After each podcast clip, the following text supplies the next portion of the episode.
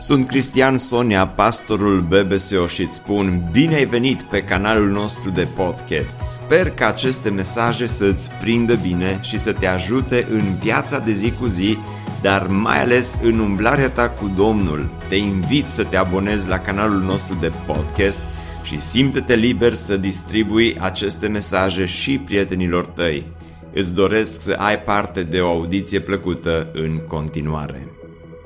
Astăzi aș vrea să ne întoarcem pentru așa câteva momente la Cartea Coloseni. V-am promis când studiam Cartea Coloseni că va fi și un bonus din uh, Coloseni și uh, m-am gândit că astăzi ar fi potrivit să aducem acest bonus din Cartea Coloseni și până deschideți la Coloseni capitolul 4, găsim aici la finalul acestei epistole un paragraf foarte interesant din care n-am apucat să predic înainte de sărbători. Este o listă întreagă de prieteni, de nume pe care Pavel îi amintește la finalul acestei epistole. Să citim cuvântul lui Dumnezeu din Coloseni, capitolul 4, începând cu versetul 7. Tot ce este cu privire la mine, vă va spune Tihic, fratele preiubit și slujitorul credincios, tovarășul meu de slujbă în Domnul. Vi l-am trimis în adins ca să luați cunoștință despre starea noastră și să vă mângâie inimile. L-am trimis împreună cu Onisim, fratele credincios și prea iubit, care este dintre ei voștri. Ei vă vor spune tot ce se petrece pe aici. Aristar, tovarășul meu de temniță, vă trimite sănătate, tot așa și Marcu, vărul lui Barnaba, cu privire la care ați primit porunci, dacă vine la voi să-l primiți bine. Și Isus zis Just, apropo, Isus era un nume comun pe vremea lui, lui Pavel, Iisus zis just, ei sunt din numărul celor tăiați împrejur și singurii care au lucrat împreună cu mine pentru împărăția lui Dumnezeu, oameni care mi-au fost de mângâiere. Epafra, care este dintre ei voștri, vă trimite sănătate. El, rob al lui Hristos, totdeauna se luptă pentru voi în rugăciunile sale, pentru ca desăvârșiți și de plin încredințați să stăruiți în voia lui Dumnezeu. Căci vă mărturisesc că are o mare râvnă pentru voi, pentru cei din Laodicea și pentru cei din Ierapole. Luca, doctorul preiubit și Dima, vă trimit sănătate. Spuneți sănătate fraților din Laodicea și lui Nimfa și bisericii din casa lui. După ce va fi citită această epistolă la voi, faceți așa ca să fie citită și în biserica laodicenilor. Și voi, la rândul vostru, să citiți epistola care va, va veni din Laodicea și spuneți lui Arhip, ia seama să împlinești bine slujba pe care ai primit-o de la Domnul. Urarea de sănătate este scrisă cu mâna mea, Pavel. Aduceți-vă aminte de lanțurile mele. Harul să fie cu voi. Amin. Haideți să ne rugăm. Doamne, îți mulțumim pentru acest cuvânt pe care ni-l lași astăzi. Să ne uităm în el, să ne adâncim în el. Îți mulțumim, Doamne, pentru, uh, pentru că ne înveți, ne înveți chiar și din texte ca și acestea. Îți mulțumim pentru că biserica este o comunitate frumoasă de oameni. Ajută-ne să ne bucurăm de biserică, ajută-ne și învață-ne cum să ne bucurăm unii de ceilalți. Iar mai presus de toate, învață-ne împreună, cu toții ca și biserică, să țesem relații sănătoase în jurul Domnului nostru Isus Hristos. Amin.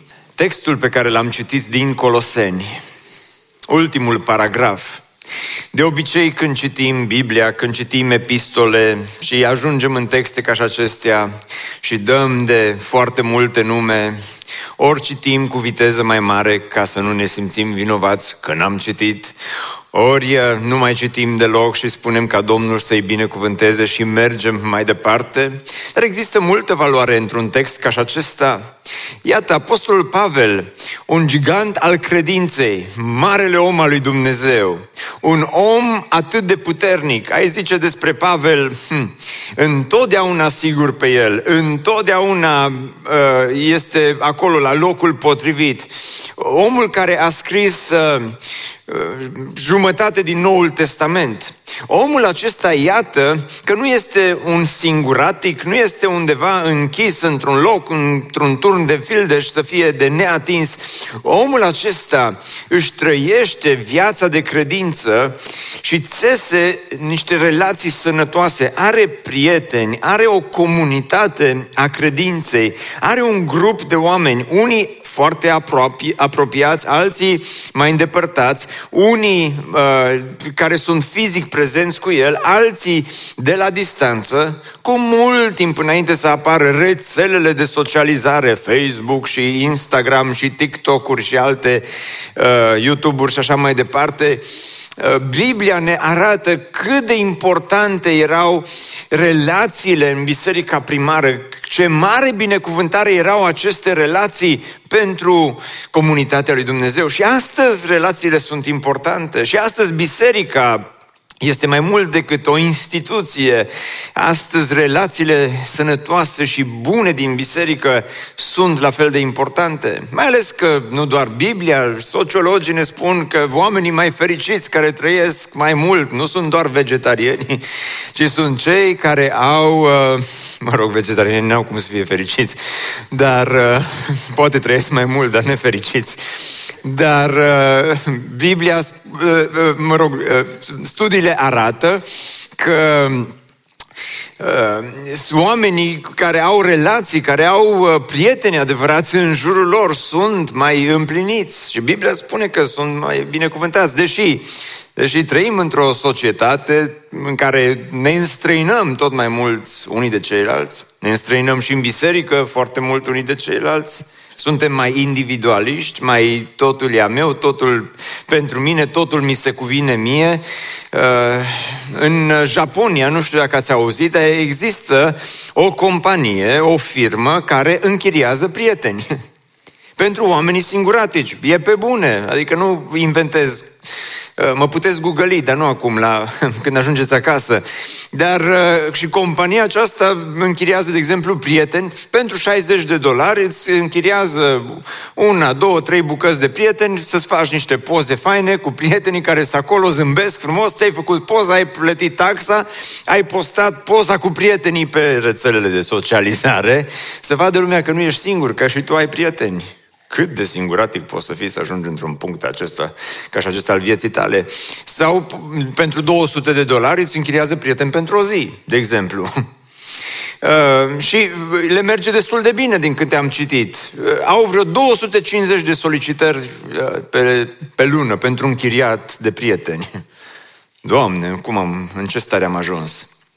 Asta, spre deosebire, mi-aduc aminte când, uh, în urmă cu mai mulți ani, am mers într-o tabără și uh, eram undeva într-o zonă uh, unde o zonă frumoasă de altfel, dar era așa un, un, un cătun și în zona respectivă aveam un prieten care era pastor acolo în, în zonă și a mers în tabără, m-am întâlnit și cu el și la un moment dat, într-o zi, mă cheamă și zice, hai să, me- hai să mergem, zice, să facem uh, două, trei vizite, ce trebuie să vizitez doi, trei oameni de aici, ce dar sunt vecini și îi vizităm repede.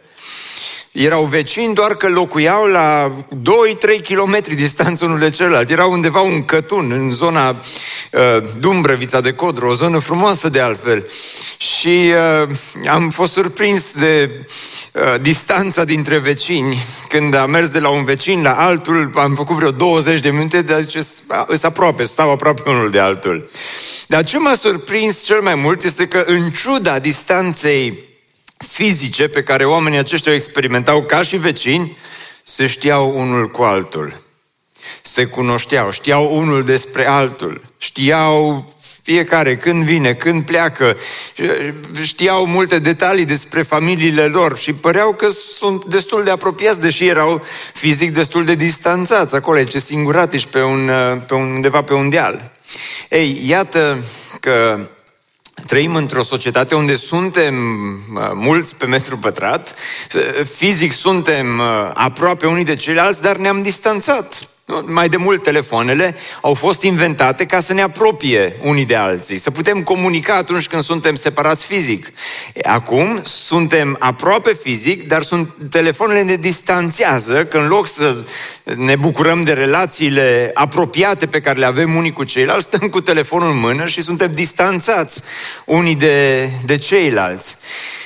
Pavel ne arată în textul acesta că relațiile sănătoase, relațiile curate, relațiile bune sunt importante în această comunitate a credinței, în această comunitate de oameni. Ne readuce din nou în uh, părtășia aceasta, nu doar de a veni la biserică și de a participa la programe, ci de a împleti, de a țese aceste relații unii cu ceilalți. Și ce observăm? Primul lucru care îl observăm în textul acesta este următorul, că Pavel reține numele uh, colaboratorilor săi. Pavel îi știa pe prietenii lui, le știa numele și îi pomenește, este mare lucru. Pavel să scrie o epistolă și la finalul epistolei Pavel să pomenească și să scrie atât de multe nume, sunt zece nume pe care Pavel le amintește în textul acesta. Sunt zece oameni pe care Pavel îi pomenește la finalul uh, epistolei către Coloseni. Și nu doar că îi pomenește așa să scrie numele lor, ci oamenii aceștia erau oameni care într-un fel sau altul erau apropiați de Pavel, erau acolo aproape, aproape de el. De aceea, prima lecție care o învățăm este să reținem, reține numele prietenilor din viața ta, vezi, Cristi, da. Pe prieteni n-ai cum să le uiți numele, n-ai cum să nu uh, îți amintești de ei. Ei, uh, totuși și totuși se poate, nu? Să treci tot mai indiferent pe lângă oamenii din viața ta, să treci tot mai indiferent pe lângă cei din uh, biserică, uh, să nu cunoști pe nimeni, poate chiar în biserică, se poate să nu mai știi lângă cine stai sau să nu te mai intereseze și uh, oamenii de lângă tine să devină doar așa, simpli oameni care vin și ei la fel ca și tine la biserică și pleacă de la biserică și acolo se termină totul. Și uh, uite că Pavel îi onorează pe cei care erau aproape de el și nu uh, are nicio problemă în a le spune pe nume, nu are nicio problemă în a în, uh, a aduce în centrul atenției pe oamenii aceștia, unii mai cunoscuți, mai cunoscuți, alții mai puțin cunoscuți. Dragilor, religia creștină este o religie a relației și a, a relațiilor. Credința creștină se, se concentrează pe relații personale, de aceea relațiile sunt atât de importante. Pentru că adevărata credință se susține pe aceste relații. Nu doar pe uh, a face anumite programe, nu doar pe a face uh, anumite evenimente, uh, nu doar pe a fi și a deveni biserici tot mai impersonale. Uite că Pavel a avut și el obiective, a avut și el viziune, a avut și el uh, lucruri care a dorit să le realizeze în uh, viața lui ca și misionar, ca și om al lui Dumnezeu, de a duce Evanghelia mai departe.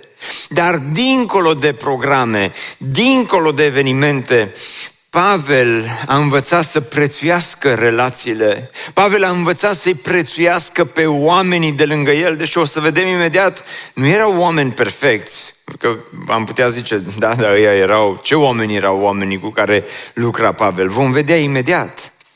Dar, dragilor, riscul în uh, societatea în care noi trăim astăzi riscul în acest, în acest context în care biserica devine tot mai corporatistă și ne propunem să facem lucruri bune de altfel.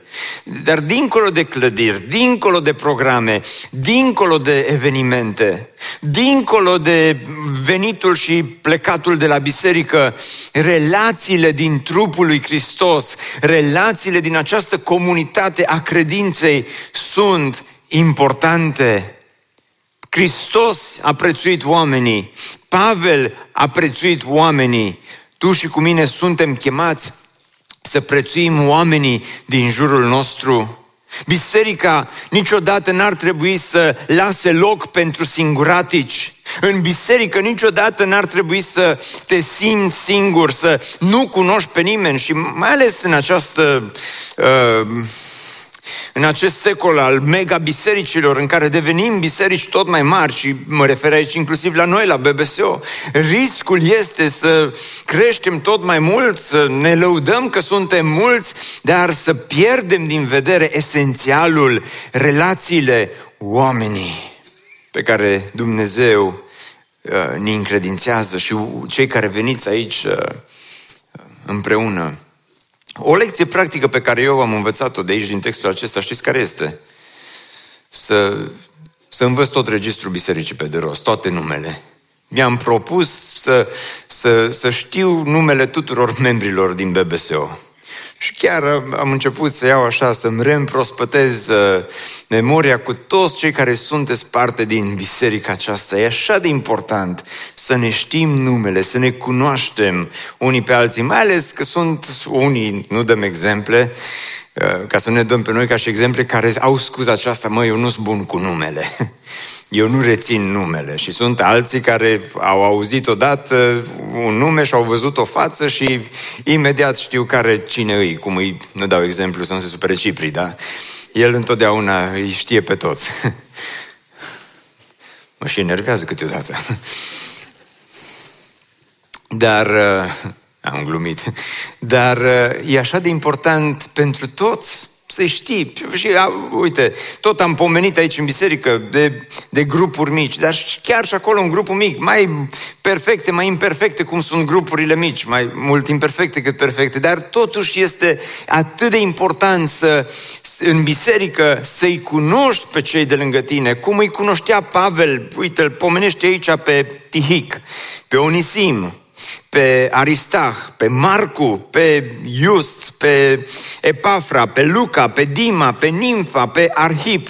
Nouă, numele astea nu ne spun mare lucru. Unii dintre ei da, dar jumate dintre ei poate îi citim acum pentru prima dată, dar pentru Pavel aveau o însemnătate aparte oamenii aceștia, fiecare dintre ei. Pentru că Pavel nu putea să facă lucrarea lui Dumnezeu de unul singur, avea oamenii aceștia lângă el și oamenii aceștia au devenit prieteni, au devenit tovarăși, i-au fost apropiați lui Pavel în lucrarea pe care el o făcea. Acum am câteva întrebări pentru tine astăzi. Te simți singur în biserică, dar răspundeți sincer la întrebarea aceasta. Cum e biserica pentru tine?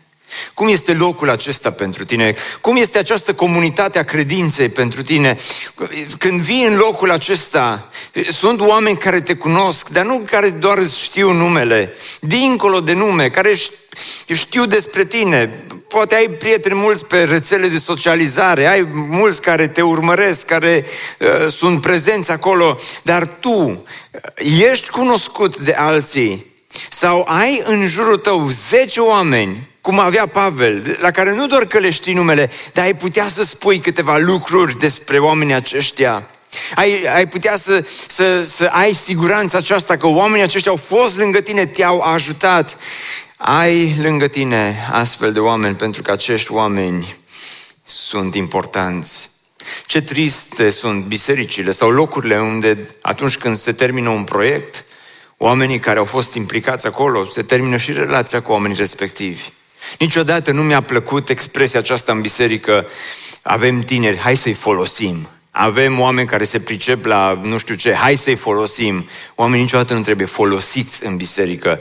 Oamenii întotdeauna trebuie implicați în lucrarea lui Dumnezeu, nu folosiți în lucrarea lui Dumnezeu, că dacă folosești pe cineva, îl folosești până când îți este folos după aia, l-ai dat la o parte, dar biserica nu trebuie să fie despre asta. Ci oamenii întotdeauna trebuie să fie mai importanți decât proiectele. Oamenii trebuie să fie mai importanți decât programele. Oamenii trebuie să fie mai importanți decât orice alt lucru l-ar putea oferi biserica ca și instituție, mă refer. Oamenii erau importanți pentru Pavel. Dar al doilea lucru care îl vedem aici la Pavel este că el alcătuiește aici o listă cu prieteni vechi, dar și cu prieteni noi. Și în, în, în lista aceasta, el pomenește câțiva prieteni vechi și tocmai de asta este important pentru tine să prețuiești prieteniile vechi, dar trebuie să faci loc și pentru prietenii noi, chiar și în biserică. Și hai să luăm pe câțiva, nu o să trecem prin toată lista aceasta de nume, dar hai să luăm pe câțiva și să vedem puțin despre ei. În versetul 12-13 ne, ne vorbește despre Epafra. Epafra s-a convertit la creștinism prin lucrarea lui Pavel. Dar nu doar că omul acesta s-a convertit, nu doar că a trecut de partea aceasta a creștinismului, dar când Epafra s-a convertit, el l-a admirat pe Pavel, a admirat lucrarea pe care Pavel o face, a văzut că Pavel plantează biserici și ghiciți ce a vrut Epafra să facă? Să devină și el un Pavel, așa, un Pavel mai mic, să planteze și el biserici. Și uite în felul acesta, Epafra plantează biserica din Colose, cartea pe care am studiat-o. Dar nu doar biserica din Colose, se pare că a început și biserica din Laodicea și din Ierapolis. Epafra deschide aceste trei biserici și devine unul dintre prietenii apropiați a lui Pavel. De aceea când Pavel vorbește despre el, vorbește așa de frumos. El zice, roba lui Hristos, totdeauna se luptă pentru voi în rugăciunile sale, pentru ca de săvârșit și de plin încredințat să stăruiți în voia lui Dumnezeu. Are o mare râvnă. Și Epafra devine un prieten vechi de-a lui Pavel. Dar îl pomenește aici și pe Luca, doctorul prea iubit. Luca a fost foarte apropiat de Pavel, a fost cu el prin călătoriile misionare, probabil de multe ori, doctor fiind, i-a fost de folos în ceea ce privește sănătatea lui. În 2 uh, Timotei, Pavel are acest moment de singurătate pe care cu toții îl resimțim din când în când. Chiar și în biserică, uite, în, uh, între frații tăi te poți simți singur câteodată. Și Pavel îi scrie lui Timotei și spune în 2 Timotei, căci toți m-au părăsit. A rămas lângă mine doar Domnul și Luca. Restul, zice, mi-au întors spatele. Dar iată că Luca este prietenul credincios al lui Pavel, care rămâne lângă Pavel atunci când nu mai rămâne nimeni. Luca este prietenul care merge cu el prin călătorii, care îi este de folos, care îi este de ajutor, care rămâne acolo lângă el. Luca este acel prieten pe care ne-l descrie Cartea Proverbelor când spune că uh, prietenul adevărat în nenorocire ajunge ca un frate. Și pentru, pentru Pavel, Luca ajunge ca un frate. Nu degeaba Pavel scrie cea mai mare parte a Noului Testament, dar următorul care are o bună bucată din Noul Testament este Luca, colaboratorul lui Pavel, prietenul lui Pavel, cel care este acolo aproape de el. Dar aici să știți că nu uh, ne sunt descriși doar oamenii ăștia care sunt prieteni apropiați. Și lista asta nu e doar cu oameni perfecți. Pentru că atunci ar fi descurajator pentru noi, nu? Dacă am vorbit doar despre oameni care au avut relații perfecte, că ne uităm la relațiile noastre cu cei din jurul nostru și uneori ne înțelegem, alteori ne sfădim. uneori uh, totul merge șnur, alteori uh, așa, mai apar mici sincope în, în relațiile noastre. Dar știți ce mă încurajează în lista aceasta? că este și un Marcu trecut aici. Și vreau să vă vorbesc puțin despre Marcu. Și el era prieten vechi al lui Pavel, dar doar să vă amintesc ce-au pățit Pavel și, și Marcu. La un moment dat, Pavel, Marcu și Barnaba erau într-o călătorie misionară. Și se pregăteau să plece uh, la un moment dat din uh, Perga în Pamfilia. Și Marcu a venit, era mai tânăr, a venit și el cu Pavel și cu Barnaba și când au ajuns în Perga și trebuiau să plece în Pamfilia, Marcu nu știe motivul. Poate i s-a făcut dor de mama, poate s-a îmbolnăvit, poate cine știe, s-a uitat la Pavel și a spus Domnul să te binecuvânteze, Domnul să fie cu tine, Domnul să vă însoțească, eu mă duc înapoi la Ierusalim. Și în fapte 13 ni se povestește episodul acesta, nu ni se mai spune nimic când se pregăteau să meargă din nou în călătorie misionară, Pavel și Barnaba, spune Biblia că Barnaba, în fapte 15, vrea să-l ia pe Marcu cu el și cu Pavel. Și Pavel zice, nu, nu, nu, nu, nu, Marcu a fost cam prăpădit în Perga și n-am uitat ce-a făcut Marcu pentru că s-a întors înapoi acasă, ne-a părăsit uh, și mm, cu noi, Domnul să-l binecuvânteze, cu noi nu mai vine. Și Barnaba zice, ba da, să vină. Pavel nu, ba să nu vină. Hai măi, Pavel, ești Pavel, trebuie să ieri, să treci peste asta. Nu, iartă-mă, uite, nu pot să trec peste asta, zice Pavel către Barnaba. Și din cauza lui Marcu, Pavel și Barnaba se despart. Și Barnaba îl ia pe Marcu, merge cu el în misiune, Pavel apoi îl ia pe Sila și pleacă cu el în misiune. Și ai zice, uite că nici Pavel n-a avut relații perfecte. Și așa este. Dar cu toate acestea, uite că trece un timp, Domnul lucrează la inima lui Marcu, Domnul lucrează la inima lui Pavel și iată că cei doi care odată erau tovarăși de misiune și de călătorie, acum se împacă.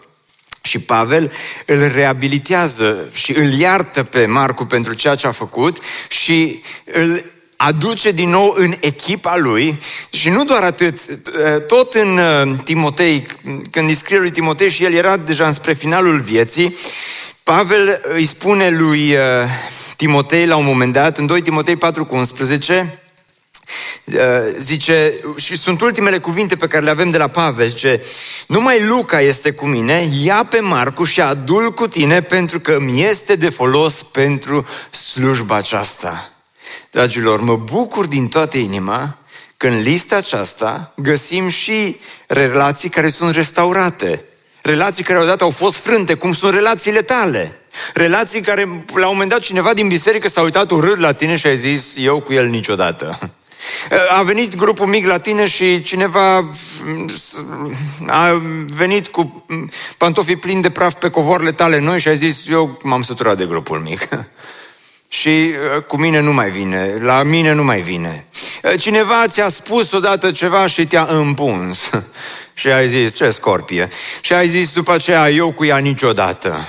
No, ea stă pe tronsonul ăsta, eu stau pe tronsonul celălalt. Niciodată nu, noi două, două nu vom mai avea nimic de împărțit una cu alta. Sau au fost alte relații care au fost frânte dintr-un motiv sau altul. S-au creat tot felul de, ce știu, partide, ipotetic vorbind, în biserică, ăla cu ăla, ăla cu celălalt. Și ai spus, noi niciodată nu o să ne mai înțelegem. Iată că acum când scrie Coloseni, Pavel, Zicea, pe cine să scriești pe listă? Pe Tihic. Pe Tihic îl punem. Pe, pe afra categoric. Marcu. Eh, Marcu. Eh. Nu că ne-a părăsit.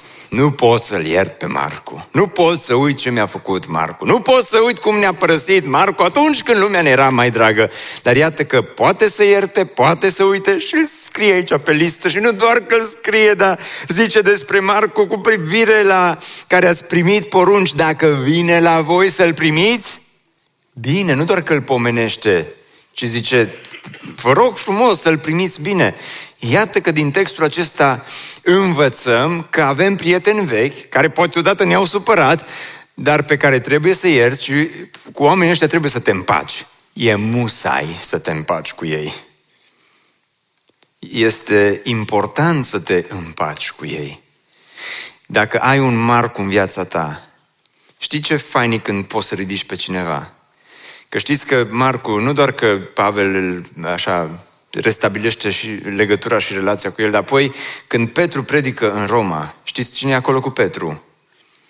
Marcu. Și știți ce face Marcu? Înregistrează predicile lui Petru, doar că nu avea toată tehnica de astăzi și le înregistrează scriindu-le. Și apoi știți ce face cu predicile lui Petru? Le pune la oaltă și astfel noi avem patru evanghelii. Matei, a doua este? A doua este? Am azi, nu mă dezamăgiți chiar așa la programul al doilea, să nu știți care e a doua Evanghelie. Doamne ferește, re, reluăm. Matei, Marcu. Și ghiciți cine a scris Marcu? Ioan Marcu. Acest Marcu a scris Marcu. Pentru, pentru că cineva l-a reabilitat, pentru că cineva l-a restaurat, pentru că uite ce fain este când Poate sunt relații frânte, dar și acestea pot fi reabilitate și mă lungesc prea mult. Sunt prieteni vechi, dar sunt și prieteni noi și să vă zic de un prieten nou pe care Pavel și-l face, pentru că în viața noastră e important să nu avem doar o gașcă cu care ne să ne înțelegem bine și biserica se poate transforma între ori, uneori Doamne ferește să spun într-o gașcă și Doamne iartă-mă că era să zic asta, dar biserica se poate transforma câteodată într-o comunitate cu circuit închis, ca să vorbim frumos la biserică, unde eu cu prietenii mei, eu cu grupul meu mic, ne simțim bine, uh, dacă tu ai venit împreună cu noi, simte-te în plus, nu e nicio problemă, uh, dar pentru tine nu mai avem loc uh, la BBSO, suntem doar noi, BBSOiștii Domnului, și da, uite că Pavel n-a făcut așa, ci Pavel a zis, avem un cer de prieteni, dar trebuie să-l deschidem înspre exterior. Și pe cine, ghiciți pe cine uh, aduce Pavel în cercul lui de prieteni? Pe Onisim. Ați auzit de Onisim? Hai să vă povestesc puțin despre Onisim. Încerc foarte puțin, ca să terminăm la timp.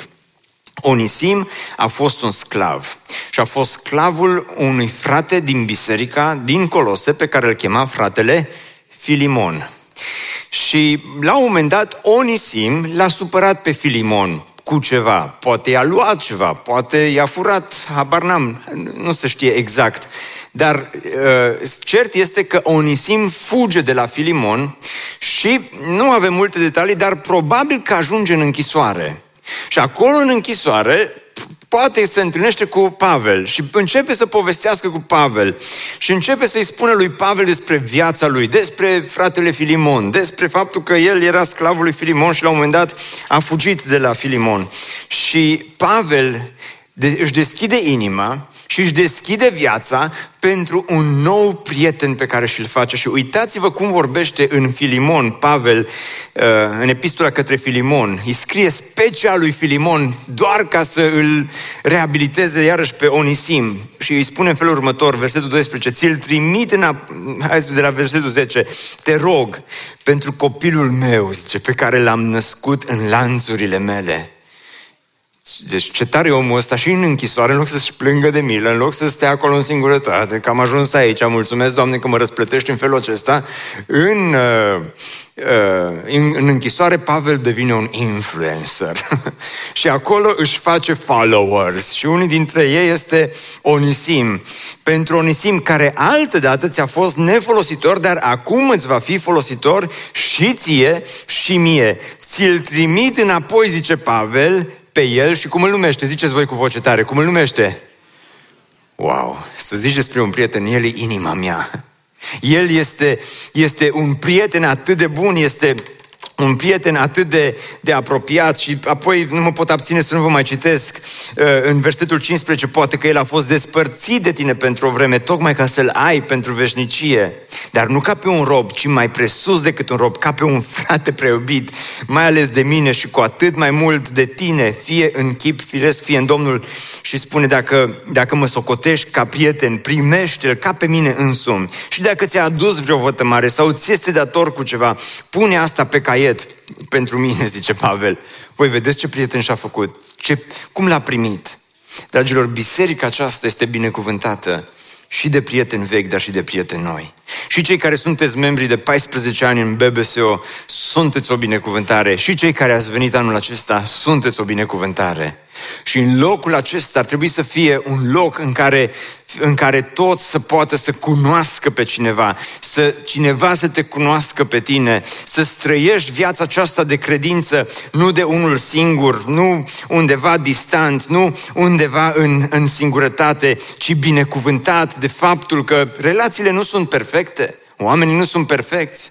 Aș putea să vă vorbesc, pe lista asta este și Dima, spre deosebire de Marcu, spre deosebire de alții, Dima a plecat și spune în 2 Timotei, Pavel, că din dragoste pentru lumea de acum, Dima ce a făcut?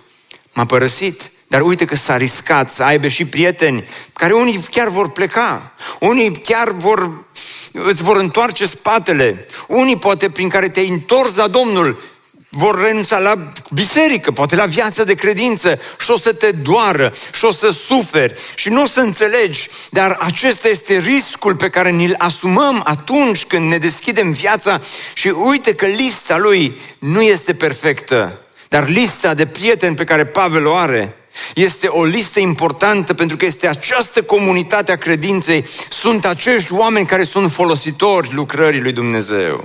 Și în ultimul rând, ce învățăm din textul acesta? Prietenii se ajută între ei. Ce vreau să spun cu asta? Și doar repede două exemple vă dau și apoi încheiem. Unul dintre cei, primul de fapt care este pomenit aici este Tihic. Despre Tihic n-ai auzit multe, dar Tihic a fost, zice Pavel, un om credincios. Știți cât de credincios a fost? Știți ce făcea Tihic? El era poștașul lui Pavel. Când Pavel scrie scrisoarea către Coloseni, scrisoarea către Coloseni ar fi fost zero, nu chiar zero, dar ar fi fost uh, super limitată dacă n-ar fi existat un tihic care să ia scrisoarea către Coloseni și să o ducă cui? Bisericii din Coloseni și la Odisea, ca să fie citite acolo, în acele biserici. Uh, și îl vedem oameni care îl ajută, nu doar prieteni din ăștia imaginari, nu doar prieteni cu like-uri, nu doar prieteni cu inimioare pe uh, rețele de socializare, ci oamenii aceștia sunt oameni care chiar fac ceva pentru Domnul și pentru lucrarea lui Dumnezeu. Tihic este cel care merge în biserica din Efes și duce scrisoarea bisericii din Efes. Când Pavel are nevoie de cineva care să îl ajute, care să fie picioarele lui Pavel, când el este în lanțuri, Tihic devine picioarele lui Pavel, când e nevoie devine mâinile lui Pavel, devine unul dintre prieteni care spune, Pavel, bazează-te pe mine, sună-mă, cheamă-mă, implică-mă, pentru că vreau să te ajut. Și un nume obscur care apare aici în versetul 15. Spuneți fraților din Laodicea și lui Nimfa și bisericii din... Spuneți sănătate fraților din Laodicea și lui Nimfa și bisericii din casa lui. Nimfa. Cine era Nimfa? Nu ai mai auzit de Nimfa până acum. Uite, e un om pomenit de Pavel aici, care ce a făcut? S-a implicat în lucrarea lui Dumnezeu. Cum? Dragilor, până la anul 400, în primii 300 de ani de, de creștinism, n-au existat clădiri de biserici. N-au existat. Și unde se întâlneau oamenii? În casele credincioșilor. Vezi, zice, așa era atunci. Acum imaginează-ți cum ar fi fost astăzi dacă toți ne-am fi dus la tine acasă. Ne-ai fi primit? Să parcăm toți la tine în fața blocului, să mergem toți la tine în apartament, să, să la tine acasă, la tine în grădină, la tine ce știu pe unde. Cum, zice, uite, era mare lucru. Pentru că nimfa și-a deschis casa, și-a murdărit covoarele, și-a uh, uzat parchetul și gresia, și-a murdărit geamurile, a lăsat pe alții să pună mâna pe perdele și a făcut curat nu doar o duminică, sau mă rog, o zi pe săptămână, când s-au fi întâlnit ei, ci săptămână de săptămână, nimfa a zis, haideți la mine, haideți să facem biserică, aici este casa mea, este deschisă.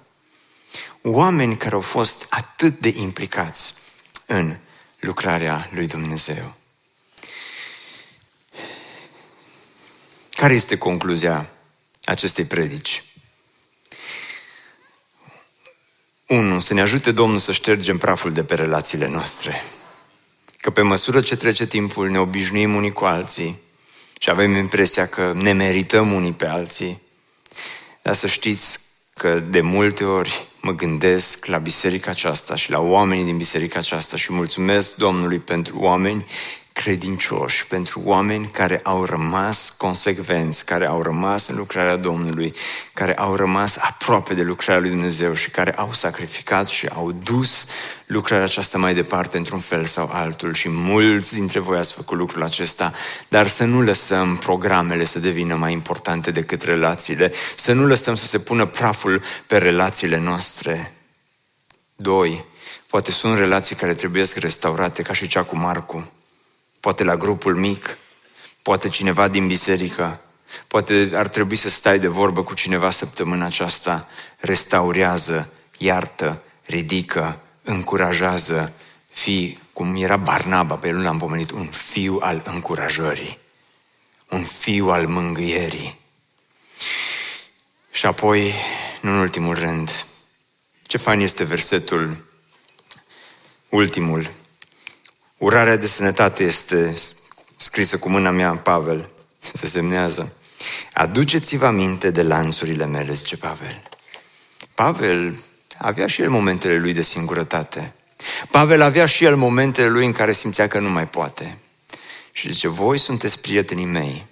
Voi, oameni imperfecți, ați rămas lângă mine să nu mă uitați acum când sunt în lanțuri.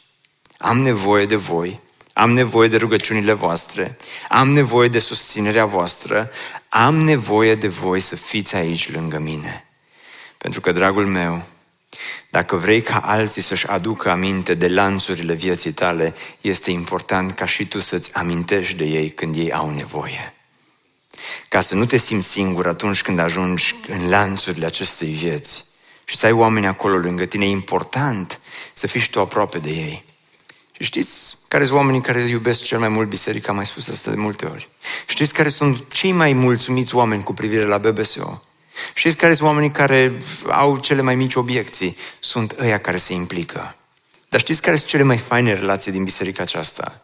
Și de multe ori mă uit cu drag la relații faine care se țes în Biserica Speranța, în contextul acesta al implicării de un fel sau de altul. Când oamenii stau la parcare împreună, când oamenii stau la bun venit împreună, când oamenii fac mâncare împreună, când uh, oamenii mănâncă împreună, când, când oamenii lucrează pe șantier împreună, când oamenii dăruiesc împreună, când oamenii duc greul împreună, când oamenii sunt acolo în, în mijlocul greutăților și sunt implicați și uneori îți vine gata să pleci acasă, fix ca și Marcu. Îți vine gata să dai cu toate de pământ, îți vine să dai cu toate de pământ că nu mai poți să mergi mai departe, dar în acest context se țes relații. În acest context se țes grupuri mici. În, ace- în acest context se țes relații curate și relații care durează, relații care sunt acolo. Nu o să uit niciodată acea înmormântare. Când a murit mama unei uh, femei din biserica noastră și ei au avut un grup mic, fica ei și soțul ei erau parte dintr-un grup mic și a murit mama. Și acum a fost ziua mormântării și am mers la mormântare. Și grupul mic, au trecut ani și mulți dintre ei au plecat din țară. Unii erau plecați în Germania, alții erau plecați prin alte țări, alții în alte localități. Dar la mormântare, în jurul familiei, în jurul fiicei, a fost prezent tot grupul mic și în lanțurile morții erau acolo prietenii din grupul mic care încurajau, care erau acolo prin simpla lor prezență, care binecuvântau familia aceasta greu încercată. Am văzut multe relații care s-au format aici în contextul slujirii. Și dacă te simți singur, nu da vina pe unul sau pe altul, nu mă sună, nu-i pasă, numai cu ale lui. Dacă te simți singur, puneți întrebarea aceasta. Oare în ce aș putea să mă implic? Oare ce aș putea să fac? Și o să te implici și o să fii observat. Și o să te implici și o să se implice și alții. Și când o să se implice și alții împreună cu tine, o să-ți dai seama, hm, parcă am mai mulți prieteni, parcă nu mai sunt așa de arici, parcă nu mai sunt așa de singur, parcă biserica începe să fie o comunitate diferită, parcă nu mai este doar vorba despre programe și despre evenimente și despre obiective și despre să terminăm una sau alta. Și când te implici, începi să descoperi oameni noi și un univers nou al credinței. Unul cum n-ai mai experimentat până acum. Să ne ajute Domnul. Să nu devenim o biserică mare, ci să devenim și o biserică mare și o biserică mică în același timp. Mare că suntem mulți care venim la închinare mică pentru că ne cunoaștem unii pe alții. Pentru că ai oameni în jurul tău care te cunosc, care te ajută, care te încurajează, care te ridică și care te binecuvântează. Amin. Asta a fost predica pentru astăzi. Ce să facem cu predica aceasta? Încearcă să fii tu un prieten bun pentru cineva. Încearcă tu să restaurezi, restaurezi relații și încearcă tu să contribui la o comunitate frumoasă aici la BBSO. Ne bucurăm mult că ai ascultat acest podcast și dacă ți-a fost de folos, scrie-ne un scurt mesaj la adresa aminarondbbso.ro aminarondbbso.ro Ne-am bucurat mult să te putem cunoaște, să știm cine ești și de unde ești.